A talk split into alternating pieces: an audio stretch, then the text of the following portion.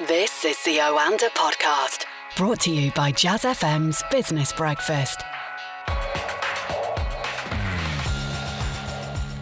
You're listening to the Oanda Market Insights podcast. Each week we review and preview the big business and market stories making the headlines with an Oanda senior market analyst.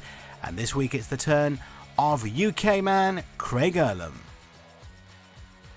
You've been on one of your many holidays, I believe. Yeah, it's great to be back. Obviously, um, last week uh, had a bit of a week off.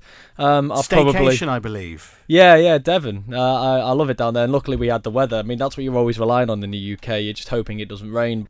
It was actually quite a busy week since you've been back on Monday. Let's reflect on that. What was the outstanding moment for you? it's been all about Powell. Jerome Powell, the Fed chair, was uh, appearing before the House Financial Services Committee on Wednesday, the Senate Banking Committee on Thursday. This is his biannual testimony on the semi-annual monetary policy report. It's a 3-hour testimony on each day facing questions from politicians. It can get quite political so you have to really stay it out and wait for the right questions to pop up when they're actually that's going to be relevant and it isn't going to be highly politicized which can cover most of it in terms of how he fared, I think investors were a little bit nervous because, as we've mentioned on the podcast before, expectations for this year are extremely aggressive in terms of rate cuts. Two or three rate cuts, actually leaning towards three.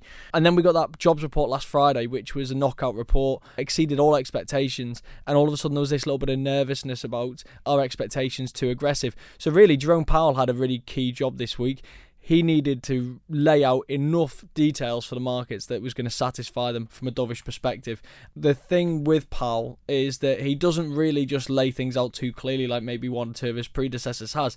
He likes to leave the door open, and you have to work out based on how ajar the door is uh, what he means by that. And when he was referring to the outlook, he was constantly referring to the downside risks. He referenced the fact that inflation was falling and was not likely to be temporary. These type of comments were dovish enough for the markets to really latch on. So we had a little bit of a rough start to the week in the equity markets. We're in this good news is bad news scenario. And they bounced back in the middle of the week and now we're back at record highs. One interesting comment uh, he made, Craig, and I know how much you like talking about Bitcoin, mm. but he actually did compare it uh, to gold, which we were talking about just two or three weeks ago. This is what he actually said. He talked about uh, Facebook's planned Libra cryptocurrency, and he said it could be essentially immediately systematically important, which I thought was quite significant. As I've said before, I don't agree with the comparison to gold. In terms of the importance of it, it, it could be because this is a, something that could be adopted very fast by a very large audience. At the end of the day, Facebook does have an enormous audience, so you only need a small portion of that to actually adopt Libra as a payment currency, and all of a sudden it will take off and it will become very big. And then the systemic risk associated with that does mean that it has to have the attention of many central banks, including the Federal Reserve, and basically any central bank whose currency is going to be not necessarily backing Libra, but it's going to be in the basket that it's associated with and valued by.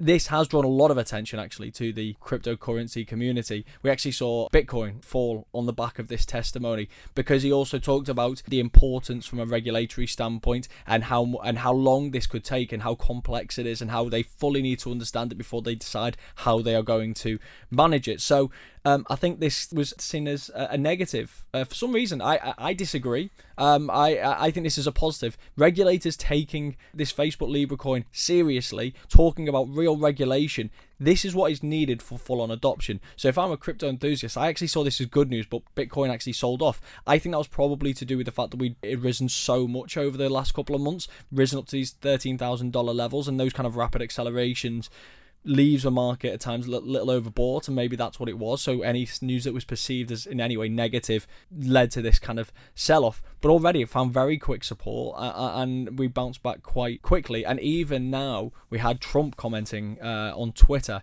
yesterday evening about Libra and about the crypto community, basically saying he doesn't believe in cryptocurrency. He's coming at it from a very specific angle, in that the US dollar is the world's reserve currency, and that's very important to America.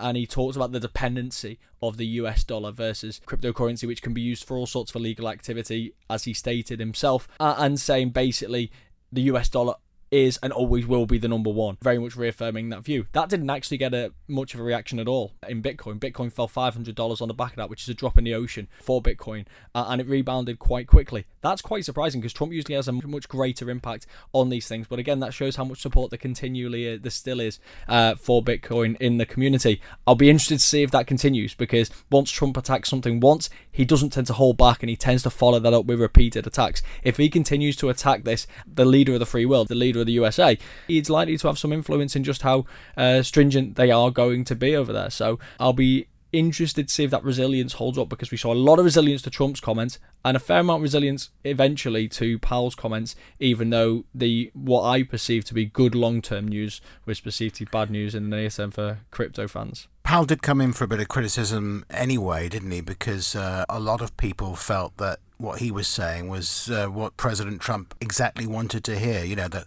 cross currents around the world would probably cause the Fed to cut interest rates by a quarter at the end of July. This is what Trump wants, isn't it? And there were a lot of people who were saying, well, he's a bit of a puppet. He's not his own man as much as we thought he was going to be. Well, this is. Uh, I would disagree with those people. I think what we have to remember is it was this interference from Trump which led to the policy mistake in December. Powell and the Fed wanting to prove that they are their own people, that they are independent. They made this policy mistake in December. Trump was already ramping up the pressure on the central bank to stop raising interest rates, and it was almost felt like an act of defiance. And then earlier on this year, he's been calling for rate cuts for a long time. And again, the Fed has held off as an act of defiance, I feel. I don't feel like they are making good policy decisions now. I don't think they've been making good policy decisions for the last 10 months because they are trying to reassert their independence. That can't go on forever. They can't not cut interest rates forever. How bad do things have to get before they cut interest rates? Now, I want to come back full circle because I don't necessarily think an interest rate cut is warranted. That said, if the Fed does, then they can't continually put this off and make bad policy decisions just because they don't want to be perceived as independent, as not independent. I do believe they are independent. I believe they've asserted their independence. They've shown they're independent. But if they believe that they need to cut interest rates, they have to be able to do that without fear of being referred to or, or, or criticised as being a puppet of the president. And I think they've pretty much shown so far that they're not a puppet of the president. The question is now, how many do they need? Because yes, their own measure of inflation is fallen back to around one and a half percent, one point six percent on a core basis. But we had the CPI data out today, uh, and that was actually two point one percent on a core basis. So that's really at target. So that suggests that we've got decent growth, even though it's going to be subdued in the second quarter because first quarter was uh, oversized because of inventory building, etc. We've got a very strong labour market, and inflation I don't think is too bad at this moment in time. I don't believe three interest rate cuts are warranted this year. They'll probably go through with July because markets have really piled on the pressure. It's not Trump which has pressured them into do this. It's the markets. The market's pricing at a 100% chance of this happening, lowering the effective rate below their current range. It's the market which is forcing the Fed at this point, not Trump, and they are looking at the market and saying, maybe they're right. Staying with the United States, we'll, we'll move across the pond in a minute or two, but uh, I want to ask you about US earnings back in the coming days. What stands out for you? Well, I mean, the the start of earnings season is always about the banks. So the banks always kick things off. Usually, it actually starts on a Friday. It starts on a Monday this year, and I'm not entirely sure why. But it's the banks, it's the J.P. Morgans, the Goldman Sachs that really kick things off. And that's when we get our initial insight into how the economy's performed effectively in the second quarter really. We also get the the outlooks for these uh, banks as well. So that'll give us a lot more insight as well especially if the fed's going to be cutting interest rates again. That effectively impacts on their own margins. Um, overall we're expecting another quarter of negative earnings growth year on year, so that would mean an earnings recession. The last numbers I saw was forecast was 2.9% contraction in terms of earnings growth for the second quarter. Now we have to remember at the start of these quarters, more often than not, if not almost always, more pessimistic. So that tends to be doesn't necessarily fall in line. So we saw something similar in the first quarter, and we actually saw only just marginal earnings uh, decline. We'll probably see something similar over the course of this quarter, but we could still be left in an earnings recession. Obviously, we're not going to see that on the president's Twitter account, but that is effectively where we are. And the question now is how strong are the markets going to be to sustain that? Because that's going to put additional pressure on the Fed to continue to cut interest rates because people will be highlighting the fact that companies' earnings are shrinking rather than growing. Then we have to ask ourselves how strong are the markets? Because at the moment, the market's going to be are being held up and are in record territory because of the Fed. Trump wants us to believe that it's the markets are in record territory now because of him and the Fed is holding them back. In reality, investors are looking at the Fed, and if the Fed is dovish, markets go into record territory. If they're not, markets drop back. Now we're in a point where the central bank is effectively the only game in town. This could therefore be a tough few weeks, tough month for uh, markets unless the Fed steps up again. Because if we see that disappointing earnings season, then it'll be interesting, I, I guess, to see how the stocks do respond to that. Let's talk about the vote for European Commission President uh, Ursula von der Leyen. Of course, the EU leaders pick for that particular job, and she needs to win an absolute majority in Parliament in the vote schedule for Tuesday evening in Strasbourg. What do we know about her? Honestly, very little. I know that she was seen as a rising star and someone, um, if I'm not mistaken, who could replace Angela Merkel potentially one day. That seemed to fall by the wayside, so maybe this is being seen as the alternative option. But like I say, I think we probably don't know an enormous amount. I think she was actually a surprise nomination, but in many people's eyes.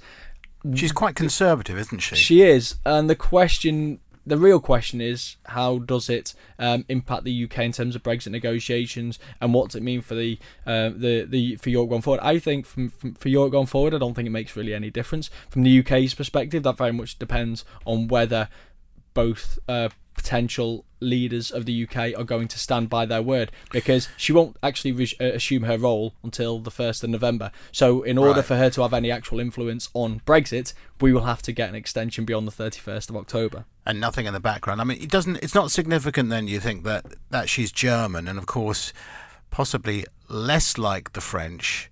Uh, is probably more keen for there to be a deal, uh, but as you said, she's not going to actually assume the presidency until November the first, unless she can do something in the background. Exactly, and um, we have to remember as well that whoever's in charge, they don't set the mandate. The mandate's set by everyone else. So who eff- who effectively yeah. leads the charge?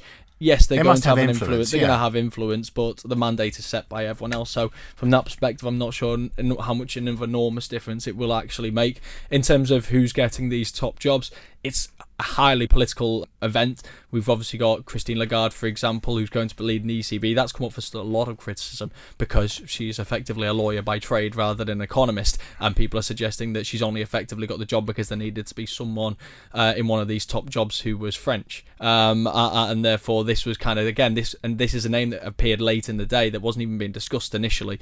I guess we always have to just look at these situations and maybe I think maybe get they get a little bit too much attention, should we say? I don't think there's going to have any real impact on the negotiations. I think if there's going to be a change of heart from the EU after the 31st of October, if there's an extension, I don't think it's going to come from her. I think it's going to come from the EU 27 who are going to decide we actually now want to get this over and done with. We don't want a no deal. Let's try and find a solution, but we'll see.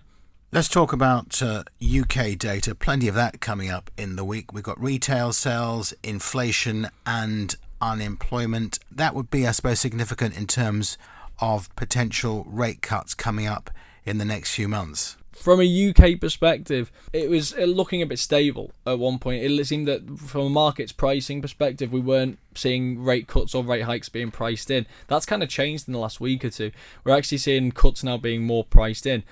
Still, uh, over the next year, the probability of no change is still greater than the probability of a change, but the pricing has shifted towards cuts, which suggests that the UK is expected to fall in line. I always think we should have the caveat of this is uh, of people are pricing in higher probabilities of no deal, even though I still truly believe that no deal will not happen. But then again, as we've highlighted on the show before, there's a few things which I believe which haven't come true. So uh, maybe this is the latest thing that I will be wrong about.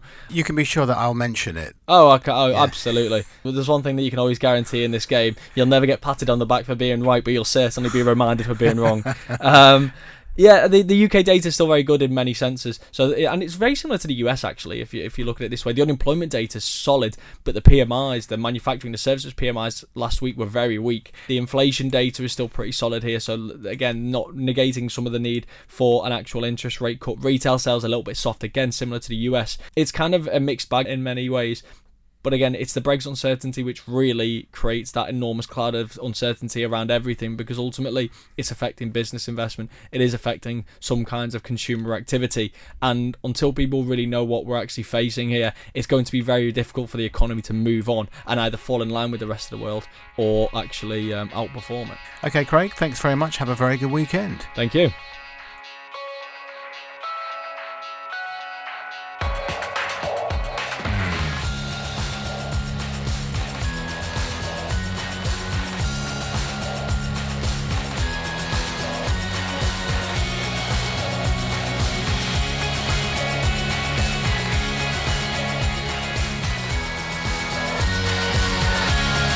Was the Oanda podcast from the team behind Jazz FM's Business Breakfast, a daily early morning 30 minute briefing for the day ahead. On air from 6 a.m. Listen to Jazz FM on DAB, online, or just ask Alexa.